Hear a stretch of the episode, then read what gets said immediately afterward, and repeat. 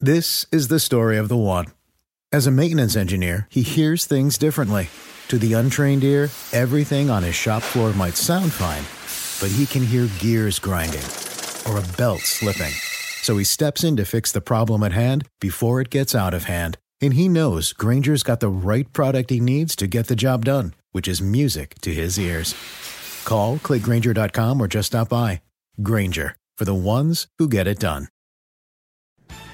What's up, you guys? Welcome to the September 22nd edition of the Rotoworld Fantasy Basketball Podcast. I'm Mike Gallagher. Getting ready to talk about some NBA news this week. We're actually going to talk a little fantasy etiquette uh, for, for people joining leagues and also for those of you wanting to start up dynasties. So we'll kind of mix that in here, sort of a one on one or any ideas if you have dynasty leagues or any changes you want to make, which you shouldn't do. Uh, with me to do so is Ryan Knaus. What's up, man? Uh, not much. Enjoying, you know, fall's coming and with it the basketball season. So we're just a couple weeks away, and fantasy owners are starting to gear up, getting ready for drafts, which is wild because teams haven't even reported for training camp yet, but we're we're almost there. Yeah, I'm pretty pumped for it. Uh, I actually uh, I've been cheating a little to get my fan my fantasy fix, I guess, because uh, I've been doing some Rotoworld football blurbing, so it's nice to do the game recaps, and it's just it's so different analyzing a fantasy game for football because one play is just so big. If a guy scores like a, a sixty yard touchdown, it like makes your day. Whereas a guy hits a three pointer, who cares in fantasy? So, um, but yeah. Anyways, we want to talk about some news. There's actually some news now. We, it's not been we've been scraped. We talked about scraping together Brandon Ingram protein shake blurbs and all this, but we had a kind of a big piece of news today and yesterday that Markieff Morris is going to miss the next six to eight weeks with sports hernia surgery. So, worst case scenario, eight weeks. That means he misses 15 games. Uh, so you pretty much can't draft him. We finally seen the wheels kind of fall off a bit. He's been hurt a little bit more lately. Had that ankle injury that popped up kind of suddenly a few times last year. So I'm not really drafted him um, but what about if you're in a deep league? We saw Jason Smith. Jason Smith had that one game where he, he killed it like the Friday the 13th Jason for DFS when he was minimum. And uh, I think Kelly Oubre is interesting. They, they had a lot of success with the Oubre Porter combo at, at 3 4. I think that's a viable plan for them. Uh, anybody you want to draft? And I guess you're just not touching Morris now, right? Yeah, I haven't seen a ton out of Oubre that would convince me to, to take him, but mm-hmm. um, you're right about Jason Smith. I think he's a guy who can get it done in limited minutes. Uh, final two months of last year, he played only 17 minutes a game, and he flirted with top 150 value.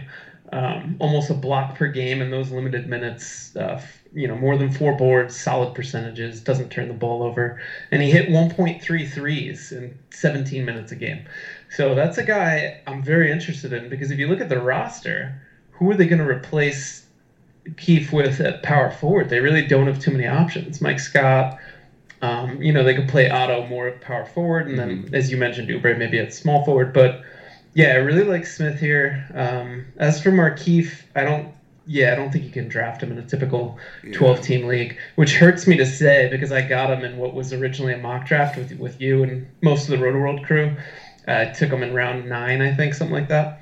Um, I needed a power forward. He was there. It was, it was an okay value.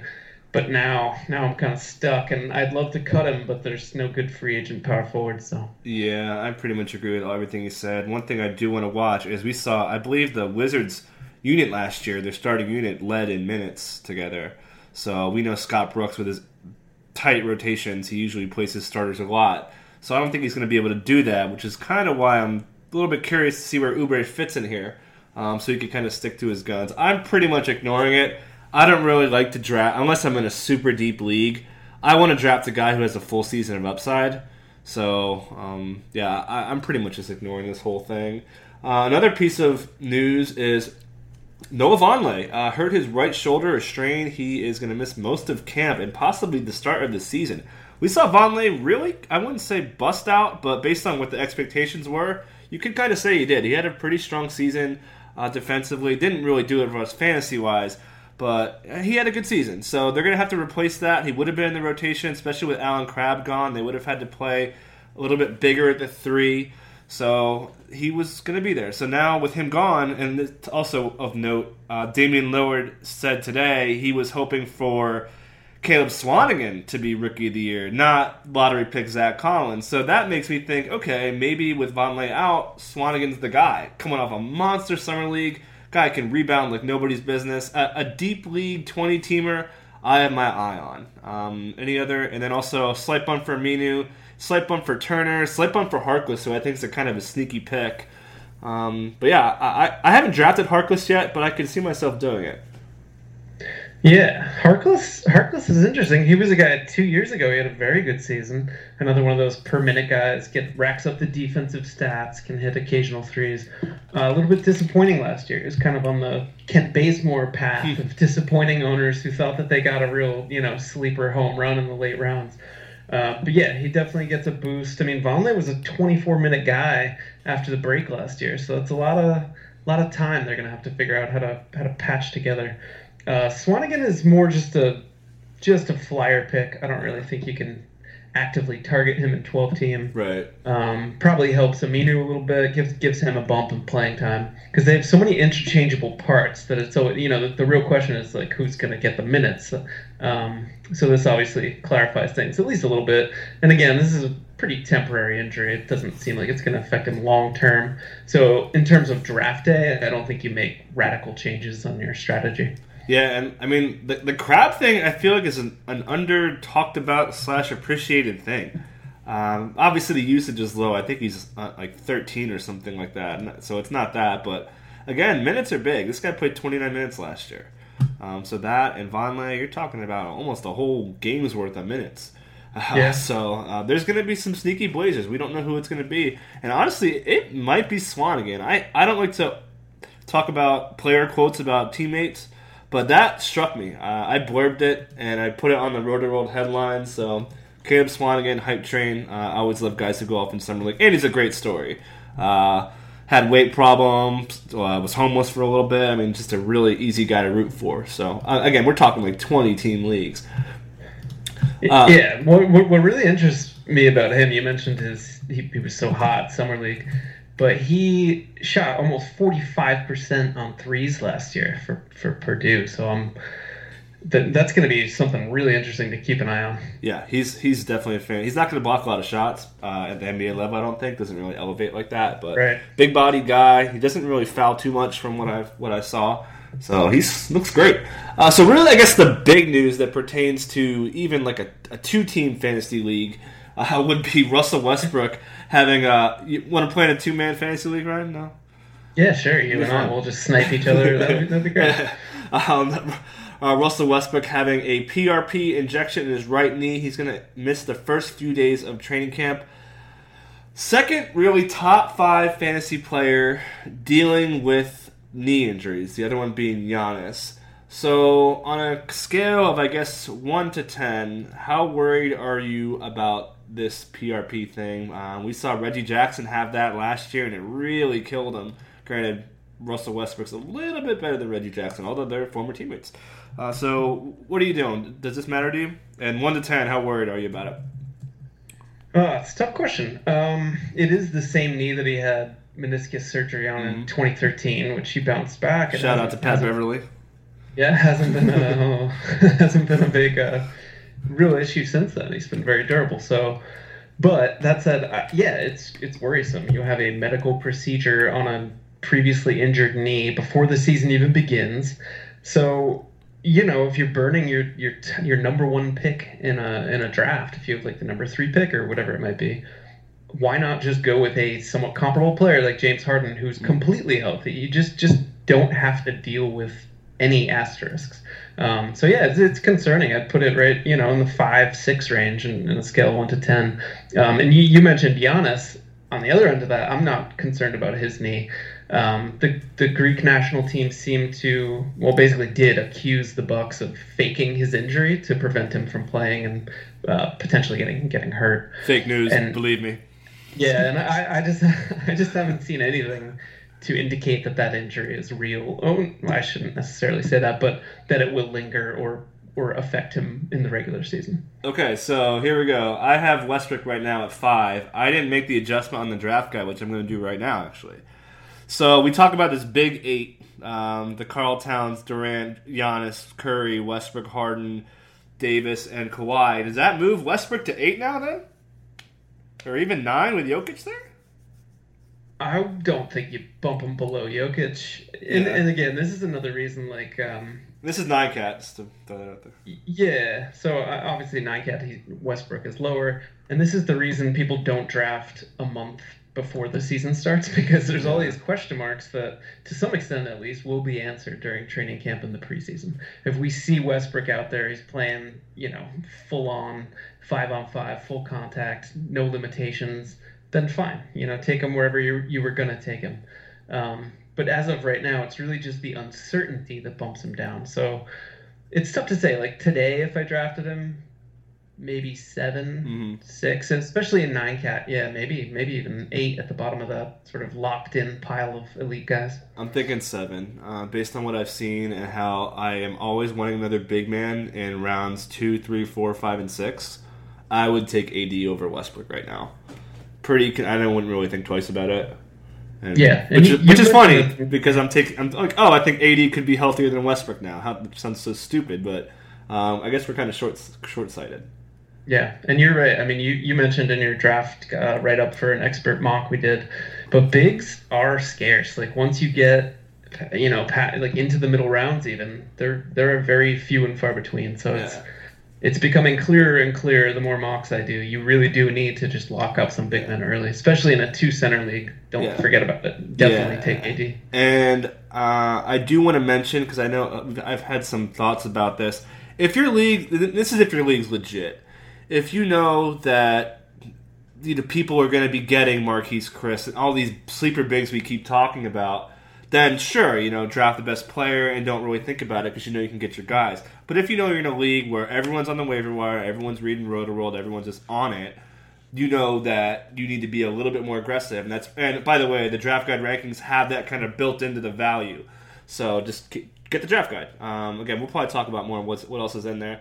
Uh, anything else you want to talk? Actually, one thing I do want to talk about. I did uh, just quickly an, an eight team draft with the CBS guys amongst others, and it was lovely uh, because I've been doing so many mocks with you, with Jonas, with Doc, with all the Rotoworld guys, and I gotta be really aggressive on my guys. And I didn't have to do that. I got Avery Bradley like 89. Uh, I got uh, Aaron Gordon a little bit later. I got Marquese Chriss a little bit later. It was just really lovely. Yeah, I would I would like that experience. I should try that. Yeah, it's I fun. haven't done little. I haven't done uh, fewer than ten team draft in ages. I can't remember the last one. So Yeah. just just that alone would be kind of fun. Like, how am I getting this guy in round six? But Yeah, I got Boban in like the last round. I got um, Richaun Holmes in like the third to last round, who would never happen with Jonas there. I got Jamal. Mur- I got Jamal still- Murray at like eighty-seven or something. It was just Yeah. it was a treat. I bet, I bet there's a lot of good swing men on your waiver wire. Yeah, and that's the other thing too, man. Like, and that's almost why I have Kawhi I guess eight because Kevin Durant's just exceptional, and I mean he was number one player by a mile. So I don't think he gets bumped down for position scarcity. But yeah, anything else you want to add? I guess up top, or are there any other draft trends that you've noticed? Uh, I'm sure we'll hit on some as we progress Yeah. through the recent news. For sure. Okay, so Al- another one of our boys is Marquese Chriss, and Alex Len is going to be back with a qualifying offer, aka the Greg Monroe Special. Uh, what are we doing here? Uh, we saw him kind of fall out of favor. We saw them sign Alan Williams in the same situation, restricted free agent. They signed him first. So does Len just get bumped out? Is he just kind of there as an emergency backup for if Tyson Chandler gets hurt or Williams gets hurt? Where do you? They're obviously not going to go that double center lineup. It's not going to work for the way they play. But um, does this affect Chriss at all? Um, uh, no, I don't look at Yeah. this as, as impacting Chriss or where I would draft him, anything like that. Um, I mean, the fact that Len accepted a $4.2 million qualifying offer, the Suns explicitly said they want to see how he develops this year before committing to him long term. Um, there, was, there was just no market there. There were, I, I guess I should look back through his blurbs, but I don't even remember any teams being attached to him as being Mhm. interested No, I don't Uh, either. It, it's kind of wild. I mean, this is a guy who's, a, I think, number five draft pick, maybe. Um, he's still just 24 years old. You'd think that there would be more demand, but with the way the league is is kind of changing and um, you know emphasizing big men who can shoot from distance and so forth, Len's starting to look like an anachronism, and we, I think we saw that in the lack of interest as a in his free agency. Yeah, it's weird because what was his big bugaboo was the durability. He had uh, double ankles, I think, surgery on both of his ankles, yep. uh, and then had another surgery on one of his ankles. Uh, but he's been kind of durable. Seventy-eight games la- two seasons ago, seventy-seven last year, and about you know twenty-one and change split the difference uh, on the two years. So and there was talk of his three pointer coming around a couple summer leagues ago. So it's really been the skill and not the durability that's held him back, which is and a, surprising almost. A, a, big part of that, I think, is because the Suns have realized, like, okay, we've got this young big man who's had a lot of lower body, you know, a, a, uh, lower body ankle injuries. So they've intentionally been very conservative with his minutes, yep. which again hampers his fantasy value. There's just too many obstacles here. So if Tyson Chandler's traded, sure, there's a clear path. I mean, Alan Williams has been very impressive, but he's still six eight or whatever he is. He's, yeah. There's a certain limitation to his game. Um, and I think the Suns, like I said, want to see what Len can do in a full season. Can he, you know, blossom into a, uh, the next level? Um, I'm not betting on that as a fantasy owner, but we'll see. I was a big Alex Len guy a couple years ago. I got him Were super late. Yeah, right. I mean, a guy who could shoot free throws and block some shots, man. I mean, he's still he, his numbers were decent last year. Eight point seven boards, one point three blocks in twenty minutes. Fifty percent from the field, seventy-two percent from the line. That's, I mean, if he gets twenty-four minutes, that's something. So, but yeah, he is tied. He's basically Ty- Tyson Chandler's handcuff. You're not drafting Tyson Chandler. But he, he's going to need an injury. It sounds like. Would Would you rather have Alex Len or uh, Thon Maker? Just throwing someone out there. I'd probably take Thon first. Um, pre uh, preseason slash summer league hype, extra ball handling, which is BS. Uh, and he's going to work on his rebound, and they, they kind of pimped him for good reason with how aggressive they were drafting him yeah. two drafts ago. You? Did, uh, did you see? Uh, it's it's closer than I think you made it sound like for yeah. me, but I, I, yeah, I'd still probably go with Thon. But did you see the video of uh, that Willie Cauley Stein posted of himself? Yep. Of him of him handling the ball on the perimeter, and like it was hilarious. Like those are the sorts of off-season videos that I love, where player like so, yeah, suddenly Willie Cauley Stein's going to be thriving as a power forward because he's dribbling against someone a foot and a half smaller than him whose job is to not swipe the ball away. yeah, I blurbed that actually. The Kings did a, a story about it, and uh, I just it's September and we have nothing to write about, so I wrote about it and I I dug I dug uh, dug a little bit. Uh, he had seventy nine point one percent of his shots come without a dribble. Uh, two years ago as a rookie as a rookie season, and then sixty six percent. That's a pretty big drop. So okay, uh, maybe he drops to you know. this is most of those are one dribble, bam, bam score. But eh, yeah. I thought it was uh, something to watch, and I, am kind of liking Cauley Stein. I've I've haven't been quite aggressive enough, but um, a guy I've got my eye on for sure, especially if I'm miss, uh, short on bigs. Yeah, I didn't mean that to be a knock. I, yeah. For fantasy purposes, I actually love him. Uh, it's just one of those off-season reports. You just kind of shake your head and laugh. Yeah, I think if I don't if I don't get Chriss, and I've been pretty successful on that, uh, even even against you guys. But if I don't get him, I probably would have to jump up to round eight and get Trill. I think. Yeah, I mean he's got the defensive stats are pretty good. He could block more shots, but he's like if he gets 32 minutes a game consistently, he's a double double threat. Yeah. Uh, you know, decent free throw shooter for a big man, which we love. Yeah, I took him in the um, points mock we took did last night. I got him pretty late. I was almost stunned where I got him. I think I got him almost like 100 or maybe even yeah. like 85 90 something like that. Yeah, to go in. Yeah, and that'll be in the Jared's writing that one up. Uh, it'll be in the draft guide. We're gonna we're gonna over under on the draft guide. I think we're gonna have like 13 mock drafts in there. It's gonna be insane. Um, Okay, so moving to 76ers news, uh, Embiid is still not cleared for five on five yet, and then also Ben Simmons may not get restricted. Uh, foot injury again, full season out. We know that. Uh, he it sounded like he was possibly going to come back. We remember the Sixers were the story of January. Uh, did, let's start with Embiid here. I drafted him in the third round, and I'll be the first to admit that was more of a heart over head thing. I wanted Embiid. I blurbed Embiid so much last year. I talked about him so much on the pods, and I hated myself for not having him in any of my leagues. So that's kind of why I did it. Um, again, I wouldn't do that. I would rather take probably Al Horford, even Gasol, or any of these other bigs, maybe even Millsap uh, at this point. So mm-hmm. you you know darn well you draft Embiid, you're not making a very safe decision. Um, I don't you you strike me as someone who would never draft Embiid. No, no, you, you, have an accurate read on me. Yeah, um, sure. And and you yourself, I mean, you drafted him, but you, you talked repeatedly about how right how you just wanted a piece of that. Yeah, you exactly. Know, enter, entertaining. Uh, no, now that I haven't beat on one team, I'm probably never drafting him again. Yeah, yeah, and I mean, there's a quote. Um, Derek Bodner, one of their beat writers, quoted uh, that he is on a a conservative path that will put him in a planned progression to have sustainable on-court success, and that's the sort of like like three qualifications in one quote about his role. Ugh, I can't do it. So uh, last night you talked about that points draft. I, I took Richaun Holmes somewhere around like a hundred, hundred, maybe considerably later, maybe earlier. I forget. But I was I'm happy. I think Richaun Holmes gets a big boost because it I mean, everything about the Sixers' language, the way they've been treating him, the fact that he hasn't been cleared for five on five, it all points to significant restrictions. Um, and and you know, Okafor, there are you know nonsense reports about him being like the first man off the bench. Yeah, it's all yeah. just stuff to try to drum up his trade value and, and get him out of Philly. Yeah, that you you hit the nail on the head. The big takeaway here is don't let someone else draft Richaun Holmes.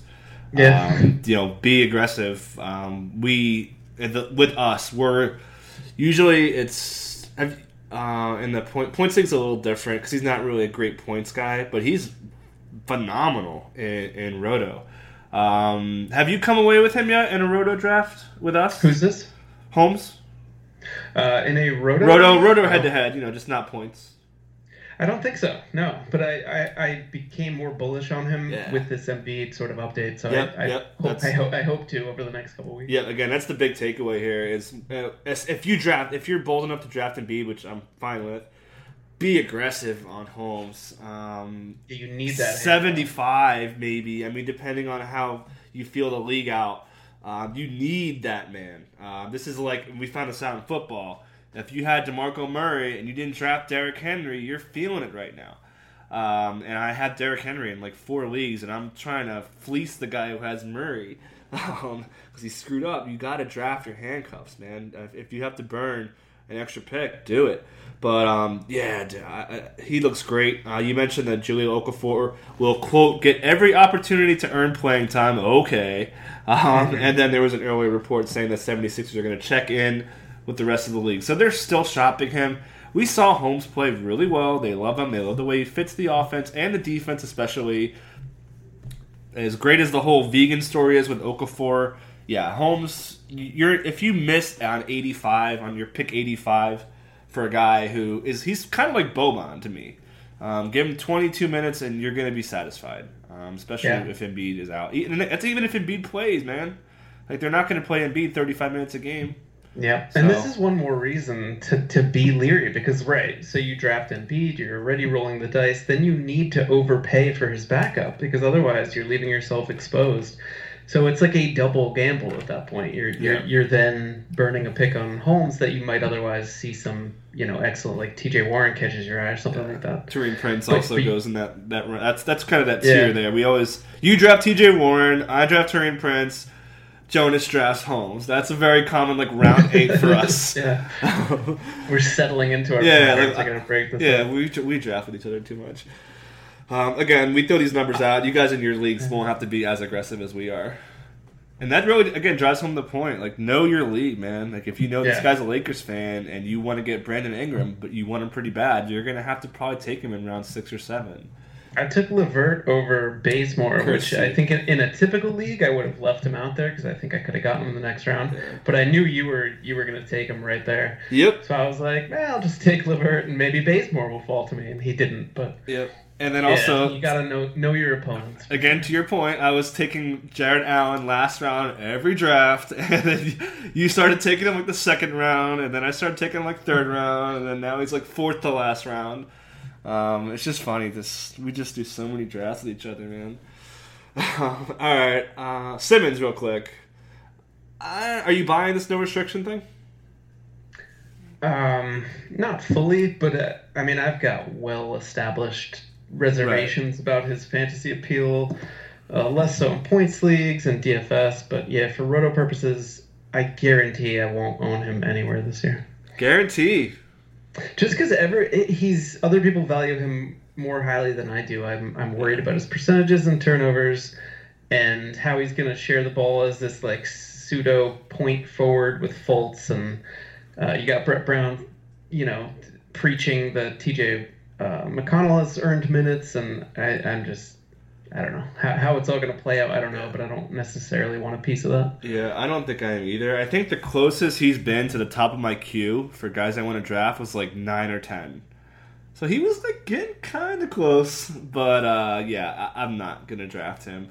He's gonna be really fun. Um, definitely want a piece of the 76ers, but it's tough. Like I love the 76ers so much, but the hype and the minutes restrictions and their depth now is just concerning. Like I'm not drafting Robert Covington. I'm pretty much off.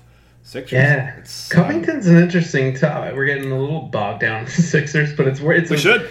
fertile ground. Yeah, there's yeah. a lot to talk about, and Covington has been so good the past few years. Those insane like five steal games. I mean, he had a stretch last year and the year before, I think, where for multiple weeks he was averaging like three steals a game, if not more. Yeah, he was Just, like the number one player for like a ten game yeah, stretch or something. Game game changing statistic. So, but you're right, you can steal him in like the 80s, if not later this year. Yeah, I'm not. Uh, okay, so if you had to pick one out of Simmons, Covington, and Markelle Fultz, they're all going kind of in the same neighborhood. I'm guessing mm. you would go Covington, Fultz, Simmons. Is that right? Probably. Yeah. And and this is another thing where I want to see these guys in training camp. I want to watch them in the preseason. It's hard for me to draft before I've even seen how this how these units look. So yeah. Would... Yeah, and it's worth it. The NBA.com frequently has the, they will air preseason games. It's like four ninety nine or something. fantasy owners should buy that package. Yeah. Just watch those games. See, you know, see for yourself how people look. It's I can't overstate that. Yeah, it's so worth it. Uh, I would probably go Simmons, Covington, Fultz personally. Uh, I want I want the mystery box, and I'm buying a little bit of the hype that they're talking about, um, just because Simmons is, is just so unique, man, and he'll be a fun player to have in your team. He'll be another guy I probably want to just have if I'm in like another cheap league. I'm like, ah, sure, I'll draft Ben Simmons at like right. 65 or something. If I get if like after I take Murray and Gordon and Chriss and all that, and if Simmons is still there, then I'll make pounds. Uh, okay, so Zach Lowe wrote a great column today. Uh, he's doing some previews. He talked about like six players to watch, kind of a thing. He did mention Rodney Hood as a possible 20 point per game score, which fits all into this whole narrative of Hood having a big season. And I've been more and more. I've been I've been drafting him a lot, man. I think I've probably got him in like 75 percent of the drafts I've been doing, uh, including last night in the points league. I got him. Um, so I, so quickly on Hood, what is again? We saw the knee injury. Uh, his assists are probably going to drop a little bit with Rubio handling the ball so much. But I think the threes could go up. We've seen Rubio really boost some guys. Uh, so just quickly on Hood, what, where do you stand on him? I guess I've never been a big Hood Hood guy. I feel like a lot of other people are are drafting him rounds ahead of me, um, even amongst like the Rotoworld crew. Uh, just I don't know the, the, durability. You know, injuries have been a constant throughout his career, so hopefully that will change. Except for 2015-16, he only missed three games, but um, you know, he missed uh, 23 games last year. The assists have never quite been there. He's never averaged more than 2.7, never averaged more than 3.4 rebounds. So, you know, he's an he's a good free throw shooter, but didn't shoot great last year. He's never shot better than 42% from the field in his career. So there's all these upside questions that I have, like what is his ceiling? I don't see it as being all that high. Yeah. So I'm not I'm not going to reach for him above like 80, which means that I'll never get him. That's yeah. I mean, that's where I've been getting him pretty much. I've got I get yeah, him like right around there, right around 90. Right after I get the like I grab Taurean Prince first, and then that's usually like my next pick is Rodney Hood. Yeah, just feel like usually at that point there are other. I'm either drafting for position because he's a you know usually shooting guard, small forward eligible. Those guys are redundant. Like there's so many of them, and I'm I'm usually have had like just drafted Gary Harris at this point. So yeah, the need for another swingman just doesn't hit. So maybe that's part of it too. Okay, so how about um, Rodney Hood or your boy T.J. Warren? That's a good question. Uh, probably take T.J. Warren just because of I'm intrigued by his upside. He had some awesome stretches last year. Yep. Uh, and the Suns are going to turn their young guys loose and less concerns about durability. Yep, I have them next to each other uh, with Hood ahead nice. uh, for the ranking, so I'm also really close on those two guys. Um, yeah, I got Warren again in that, that CBS draft yesterday because you weren't there to snap him up from on me. it's like, oh, Ryan, you know, like we said, we knew each other's picks. uh, okay, so another interesting thing on that low column was the Pelicans, according to Alvin Gentry, that Jrue Holiday will quote guard the Paul Georges and Kevin Durant's. Um, so that means they're going to play him at the three, and apparently a lot. Although I will add, this quote could be old. This could be before the Cunningham and all that stuff, but it's still telling that they're really going to go small one through three and play Boogie and AD up front. I haven't drafted Holiday, and I've been a Holiday guy pretty much my whole life um, since the Sixers days and All Stars and all that. But I haven't got him yet, man. Uh, I'm drafting Jamal Murray instead, and so I, I haven't got him yet. But I, I could see myself taking him. But I don't like hearing that. I don't want to hear him. I mean, with Rondo there, Jrue also said he doesn't think Rondo will affect him. Um, so what are you thinking there? Um, I mean, it, to to say that Jrue Holiday is going to guard Paul George and Kevin Durant and LeBron James or whoever is impossible. Like that, they're probably just laughing at that quote. Um, but regardless, I mean, he's going to get his minutes. I Rondo for sure. His presence, Holiday's assists have to drop, right? Mm-hmm. There's yeah. a question about his usage rate with with Davis and Cousins both in town. And yes, last year he actually was good after the break. Like it didn't, he wasn't crushed by the arrival of Cousins. Um, but I'm a bit leery, and it, again, I, I hate to harp on this, but much like Hood, it's the injuries. Holiday's just constantly been missing games throughout his career. Uh, over the past six seasons, he's only played more than 67 games once. So that alone, like that, that's my argument. I, and that's why I, other people draft him before me. Yep, I pretty much hit the nail on the head. I'll move along then. Um, Harrison Barnes, also in that column, is shooting for three dimes a game. That is quite a hefty boost. Uh, it's almost double. We know Harrison Barnes, kind of like uh, Devin Booker esque, where he's just not the kind of guy that's going to stuff the stat sheet. Uh, he's he was actually better from the field though. That's the other thing. So where Booker will add a little bit more dimes and threes and all that. Uh, Harrison Barnes is solid in percentages. He kind of has been. He was actually better than I thought. I mean, 47% from the field with the added usage was kind of impressive. Not really talked about enough, by the way. Um, are you buying that? Uh, Dennis Smith Jr. is still there, coming off 19 points per game. I guess what are you thinking points wise? I know you won't be drafting Barnes, and neither have I.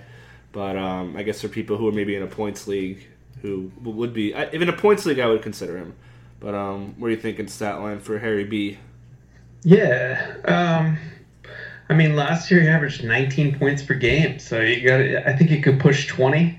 Uh, they're they're clearly sort of shifting towards him as their go-to option.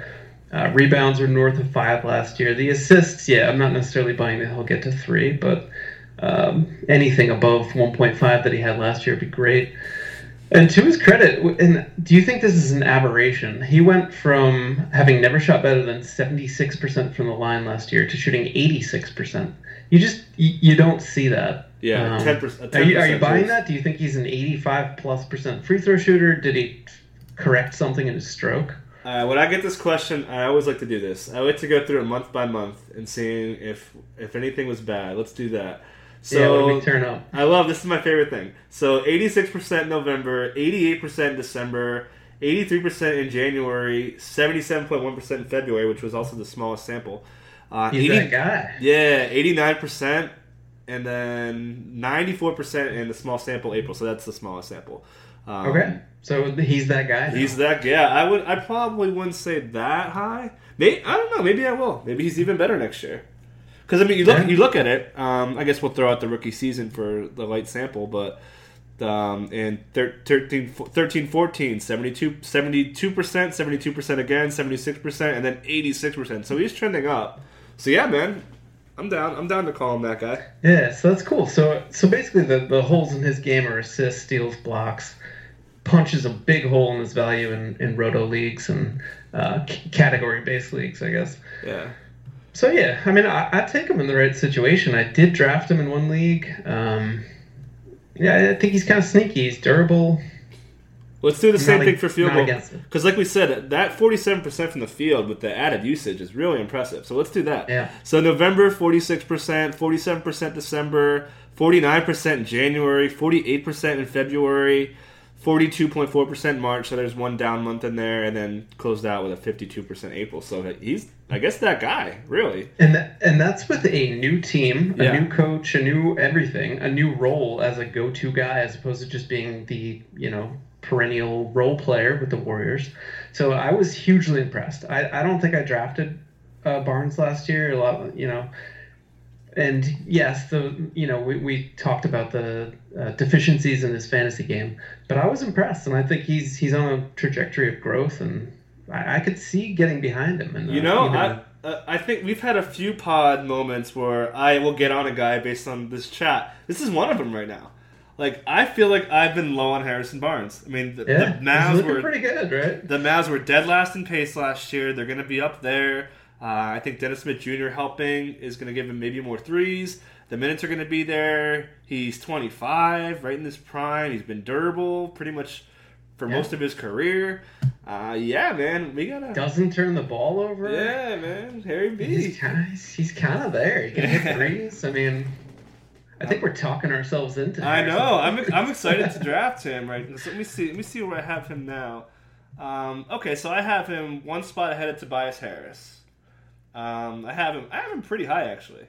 Um, so I have Marquese Chriss ahead, who I, I wouldn't change. Avery Bradley still ahead. Actually, I do have him pretty high, but I would still take Okay. Gordon. I would still take Gary Harris.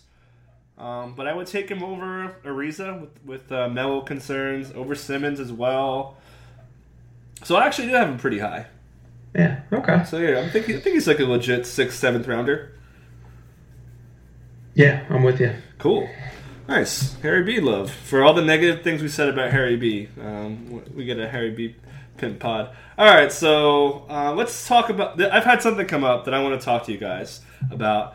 Uh, we're going to talk fantasy etiquette just for a little bit. Um, I, I'm in this football league, and it's kind of a family league. They wanted to invite someone in there. I was in it last year, and again, it's mostly family people. It's pretty quiet, but we had a chat, and we were a little bit more hands on and trash talking and stuff. And so, anyways, this one trade went down that was just lopsided. It was uh, for you guys who are football guys. It was Drew Brees and Brandin Cooks for Russell Wilson, um, Jarvis Landry, and like some throw in Shane Vereen and D'Onta Foreman or something. Um, very lopsided trade. And so the good team got the Brees side, and the bad team gave it up. And I was like, and I didn't say anything because I don't like to call collusions out on people.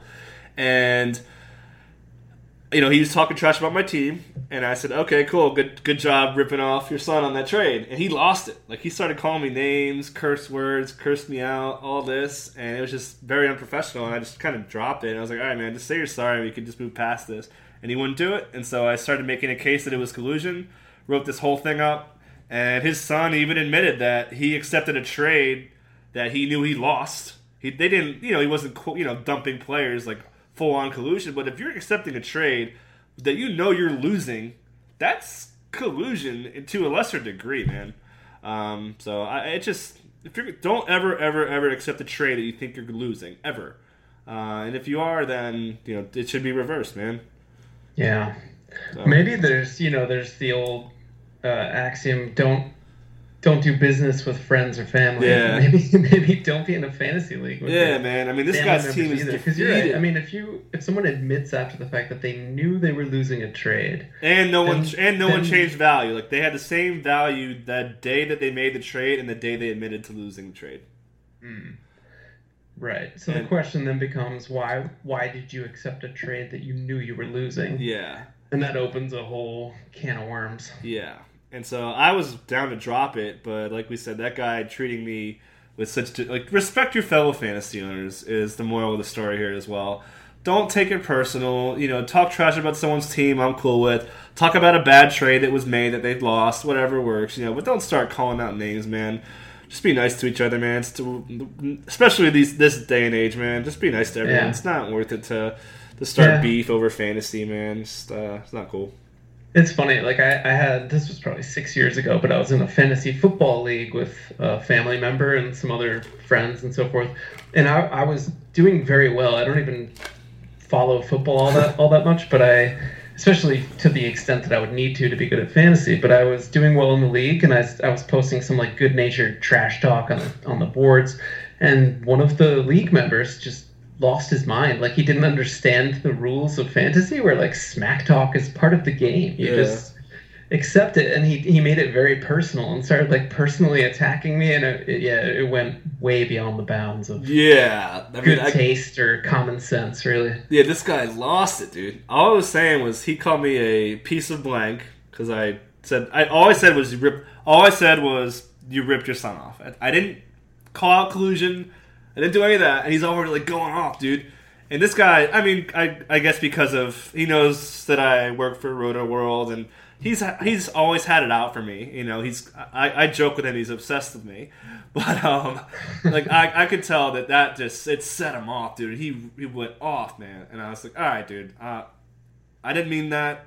To say you're sorry for saying what you did, and it just wouldn't. This has been like a four day thing, dude. And uh, it's just I'm just like, all right. He wants me to apologize to him. I'm like, fine. Like, you write it for me. I'll post it. I don't care anymore. This, this is just too ridiculous. So if, yeah, it's, it's, if, this is supposed to be a fun thing yeah. that entertains people, and we're all, you know, we're, we're all in it together. It's funny because every year I'll get, you know, a handful of emails asking about, typically from the commissioner of a league, what should I do in this situation? Yeah. There may be collusion, and usually, almost always, my my default is don't accuse people of collusion unless it's extremely clear. Like it's very hard, and why make this you know like a very serious accusation for something that should just be fun. Yeah. Um, so I typed into I was looking through my Gmail history for I just typed in the word collusion, and one of the one of the ones that came up I, that I clicked on was from December twelfth, two thousand seven. A guy was asking me about a trade that um, player A offered player B a trade Corey Maggette for TJ Ford. Nice. and I'm like, in retrospect, I'm like, I don't even know what that means. Uh, who who won or who lost? I don't know. That's awesome. But, uh, I, I, think it was a case where where the trade was pending, and then one of them, I'm assuming TJ Ford, although they both had injury histories, um, one of them got hurt, and then the the other player accepted, and it was a question of like, is that okay? Corey Maggette is the poster child for soft tissue hamstring injuries. By the way, like oh, every time, every time I think of a guy who has link and Alshon Jeffery for football, like I always think of Corey Maggette for that. And also another claim to fame for Corey Maggette for you younger folks. Free throw percentage. Yep, I was just gonna say he was like Harden esque volume, baby. Yeah, yeah. he he wouldn't shoot threes. It's just like oh man, man, it's it's crazy how different fantasy is now, man. But yeah, it's just funny to see like these throwback questions about Jermaine O'Neal and stuff. Yeah, oh, yeah, oh man, I remember those days. I'm getting so old. okay, so one of the again, so bottom line, don't take things personal. If you're gonna send trash talk, make it about someone's team, not about them as a person. It's just too, and even again, if you know, and this is the thing too that I didn't recognize when I I gave him, you know, calling him, he ripped his son off had I known he was going to react that way, I wouldn't have. Like, you got to recognize who the people who could just escalate stuff are. And you yeah, know, now, you, you, kind of feel now, those boundaries out, so. Mike, you said there were a lot of family members. This isn't your uncle and nephew you're talking about, no, it? no. I'm. I got invited to. There's like pretty much half the league is all family, and then there's another group of close yeah. friends that are also family. So I'm kind of like the outsider and like he's like the, the guy who I'm getting in this heated thing with. So you're, like, the, oh, you're the outsider and the expert. Yeah. well, one of my two two bullseyes. Yeah, exactly, exactly. Yeah, but I mean the other the other family friends I kind of know, and they're all like, yeah, they're all really out for you right now. And I'm like, dude, I said to everyone there, it's like, tell me what I have to do to drop this thing, and we can move on. And I'm being very professional about it. It's just this guy just they were like, okay, do this, and we'll stop. And you guys don't mention it again, or you're kicking we're kicking you out. I stopped. Ten minutes later, there's this whole big thing from him, and they like, ah, like it's tough. He's just, anyways. That's that's me venting right now. So I appreciate you guys. They, they, drama and fantasy, they just don't go together. Especially when you're. This is a pretty decent money league too. So that's been that's been my that's been my life the past like two three days is just dealing with this. Yeah, that's so unfortunately, because again, I'll, I'll circle back to the fact that like fantasy sports are literally exist for people to have fun. Yeah. it's it's escapism in its purest form. Yeah. So yeah, if it starts to get too real and you're and you're upset, yeah, like don't don't let that listen Yeah. to Mike. Don't let this happen to you. Yes, it's so bad, man. And I mean, yeah, there's money involved, but I play in a baseball league that's a hundred bucks per person, and the amount if I had think if I had to think about how much time I put into that hundred dollars, even if I win the whole pot, it's probably like ten cents a minute. Or like ten cents an hour, you know, like the amount of time I invest in this thing. Like you can't look at fantasy as work, you know. It's like going to an amusement park, I guess. Um, but yeah, it's obviously you want to win. That's that's why we do it. We don't play to come in last. Uh, okay, so we I had a couple questions about a dynasty. Anything else you want to add on that? No, Yeah. we're good. But um, um, if people do have questions about this collusion stuff, just email us because we Yeah, have for sure. And that's the other thing a too. de- decade plus of experience and plenty Yeah, of opinions. get, getting share. and that actually, I, I talked to Jonas about it and a couple other guys who I respect. You want to get an unbiased opinion, and you'll say, "Hey, what do you think about this trade?" And if they say, "Whoa, that's lopsided," and that's what they all did, and then you're like, "Okay, man. Um, so why was it so lopsided?" And then you kind of get into that. But usually, like I said, initially, I didn't even. I would have let that thing go. But the fact that he got so defensive, I was like, all right, cool. Let's uh, let's go that route. Let's talk collusion now. 'Cause that trade was bad. Okay, so dynasty uh, dynasty setup. There's really a few ways you could do this. There's straight up dynasty, which I don't have the guts to do. Uh, for two reasons. One, because that league's going to be re you have to be rock solid. These have to be like your boys, where this kind of BS would never ever happen that we just talked about. Um, you because if you if someone drops out of a straight dynasty league, you're really gonna have a tough time replacing that owner. Um, and then there's the kind of a soft dynasty, I guess, where you can do this a couple ways. I'm in um, one football league where you could keep X amount of players, I think five, but you can only keep them for five years. So you can do that. That way, there's a little bit of a turnover on your roster. You won't have a super duper team for like a decade. And that works better in football because usually in football, you're not going to have a guy dominate for a decade. Whereas in basketball, look at LeBron. He's going to dominate for like 20 years. So uh, it's a little bit different. And that's probably what I would suggest more for basketball is run, if you're going to run the straight keeper like that, uh, where you don't have to assign values and stuff. And then there's kind of the sliding scale slash just drop, uh, picking draft spots, keeper esque, uh, where what I do for my baseball league is every, like if you can't keep your first round pick, and then basically to put it in simple terms, every year you keep a guy, it costs you an extra round in the next draft. So if you draft a guy in the fourth round and you want to keep him, he costs you a third rounder the year after that, or you know if if you got him the twentieth he's going to cost you. You can slide it where it's like, oh, it's four rounds that time if you're keeping him that cheaply. So I like that too. Um, that's probably my favorite way. Is that way again? It prevents teams from just dominating for so long, and it's easier to to replace those owners. Uh, so th- those, that's what I prefer personally. Do you have any keeper, any other keeper stories or preference? Yeah, well, the yeah, I mean, you mentioned that the full-on dynasty, where you just you know you, you have one draft, everyone keeps their players, and then the only players you could really add to your team are through trades or um, you know whoever's a free agent or a rookie in a Yep. given season. Yep. And that to me, yeah, it can just become too lopsided. Like a single injury can devastate your team for a decade, and that doesn't seem fun or fair.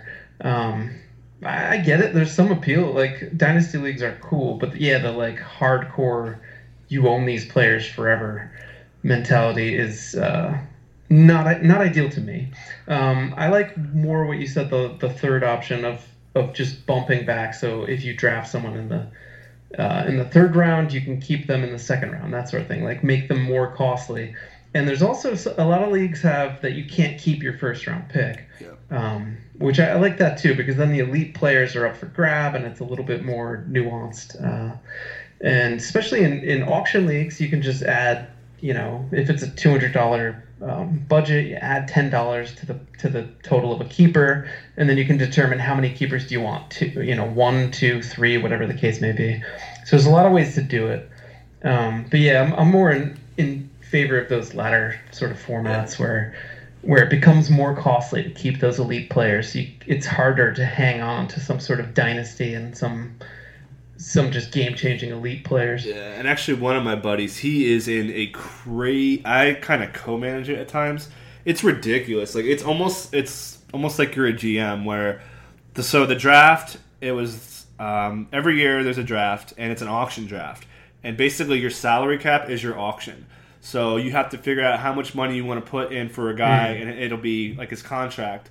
Um, and it'll be for three years, four years. You go and give out so many four-year deals, so many three-year deals, and you know you do that, and then the rookie drafts at the end. You just do it straight draft, uh, and they're all on rookie contracts.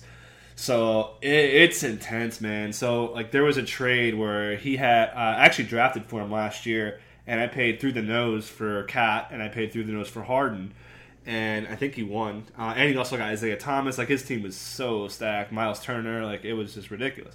But the way his team was put together, he had to trade Harden away, and he got like back seven or eight rookie, like all these like rookie contracts and stuff. It was re- it's really cool. It's so much work, and you really got to know what you're doing. But um, yeah, it's I could I could maybe tweet out a link on that next time we talk about this. Was that a, friend of yours? Yeah, uh, it's nice. it's intense, man. Um, it's on Fantrax, I think. So um, okay. check on Fantrax if uh, they. Uh, it'll be on there, I'm sure, if you see it. Okay, I got to give a shout out to uh, Rotoworld regular reader Dave Freeman, uh, who hits me up on Twitter sometimes, and we've had a long yeah email exchange over the past five years. He is in the single most intense dynasty league I, have ever heard of. he, he sent me. I mean, I have a five-page uh, Word document with all the rules oh of God. their of their dynasty league. Like it is wild. I'm like, I do this for a living, and I'm not sure I'd be yeah. I'd be willing to sift through all the nuance. And yeah, it's it's like that. It's tied to actual salaries. There are very specific keeper rules. There's salary increases. There's there's like subsections. It's amazing. I don't know who put this together, but um, God bless them. That's and that's dedication. It's true love right there. That's like a league like that. You have to be boys with everyone there. Yeah. You can't you, like this again the situation where like oh I think I like this guy, but you have not think he's a good guy. You have to know he's a good guy. Like there can't be any gray area. There. Right. Yeah. Uh, for and to have that for twelve people, ten people, more than that, that's so hard to come by, man. I mean, especially with with people, you know, in their up in their twenties or thirties, possible kids, all that stuff. Like things change so rapidly in life, man. Once you're old enough to put together a fantasy league. Yeah, it's also cool though how how leagues like that can keep people together. Like I'm friends from guys from college who I probably would have fallen out of touch with. Yep. Except except that we're in fantasy leagues and kind of. Yep you know that's our common bond. It's it's kind of cool. Yeah, most of my all my college leagues and stuff broke up. And actually, um, shout out to Samus Fondiari. He does some stuff for Warriors World. I had him on a couple podcasts to talk about Warriors playoffs games. Uh, he's in a league as well that's all his college boys. That they're all over the country, but they they do it. And also Matt Stroup. Uh, he's in a league where. Uh, for Rotoworld, Mr. Roundball Stew. He does a league every year where all his boys they live all over the country, and whoever wins the league gets to pick where the draft is next year. So he had to fly out to Austin, Texas, what? a couple months ago. Yeah, I mean, there's like so much respect for that. I, w- I wish I had wanted something like that. That sounds like legit. The the league that FX yeah. Yeah. yeah like flying to a draft location for a fantasy draft. Yeah, and I mean, again, he lives in uh, Connecticut, I think, or New York, and every people live in California and Florida, and they all had to fly out to Austin for this draft and to chill. But wow. Like you want to win, man. You don't want to have to pay for airfare and all that stuff, man. It's like, it's... Wait, we we have trouble getting twelve people to show up to a draft room right? online, let, yes. let alone a physically fly to California. Yeah, so like that's that's the kind of league where you should, we'd be doing dynasty, man. It's just awesome. Yeah. All right. So anything else you want to add? Anything else you're working? Again, let's actually talk draft guides super quick. Um, I put a few extra articles up there. I'm probably doing deep sleep. I waited a little bit to do my deep sleepers thing in there because uh, I want to kind of feel who sleepers are. Like you can't really call a sleeper unless you have a feel for who's getting drafted where. Um, so I'll be putting that out probably today or tomorrow. Um, I want to run this down. We got again all these rankings, projections, all the stuff we usually have, but We got percentage killer, second half stud, scoring strategies for nine cat, auction, auction strategy, my ESPN default breakdown ranking, Yahoo breakdown ranking. Too many mock drafts to even talk about. Um, that dynasty draft you did for the top 100 there, that was really cool. Um, injury reports, uh, sleeper breakdowns, punting strategies, veterans to ignore. There's got to be what 25 columns in here and counting. Uh, so you're getting less what all those drafts. Which again, I'm going to update right now um, to move Markieff Morris down. They get updated every day. So anything else I missed? No, I mean we got stat projections, um, and I've been planning. I got to come out with an average draft position report. Uh, I'm also going to have an auction value column coming out. Unfortunately, at the moment, the the numbers on Yahoo, ESPN, and other big draft sites aren't totally reliable. So I'm waiting until those numbers kind of firm up.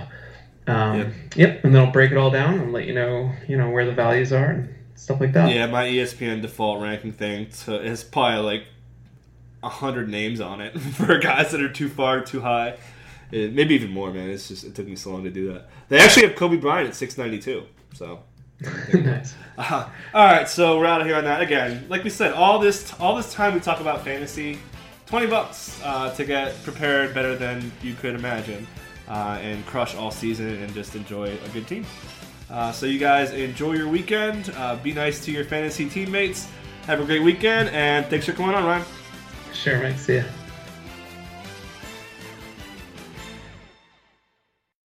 The longest field goal ever attempted is 76 yards. The longest field goal ever missed? Also 76 yards. Why bring this up? Because knowing your limits matters, both when you're kicking a field goal and when you gamble.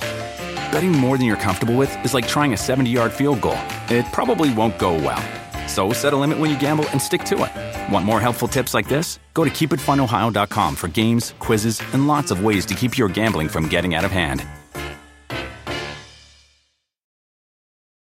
For over 130 years, McCormick has helped you make mom's lasagna to keep her secret recipe alive.